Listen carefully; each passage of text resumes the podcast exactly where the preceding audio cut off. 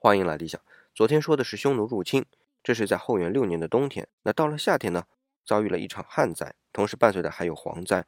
虽然是夏天，还没到收获的季节，但是眼瞅着是不会有好收成了。所以呢，汉文帝又下了诏书，内容一上来是说免去那些王侯的进贡。哎，这可不是先照顾权势高的人啊，理由是这些王侯的进贡啊，都是这块地上的老百姓的耕种的收成。那免去了进贡呢，就等于免去了封地上的老百姓的租税。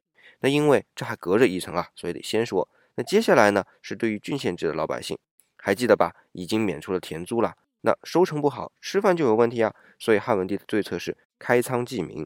就这些还不够，汉文帝还对政府进行了裁员，减少开支。还不止这些，汉文帝还允许买卖爵位。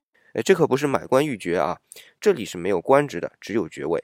有的老百姓因为军功受嘉奖嘛，就有了爵位，这当然是荣誉了，但是通常来说不能当饭吃啊。汉文帝这一举措呢，就让爵位能当饭吃了。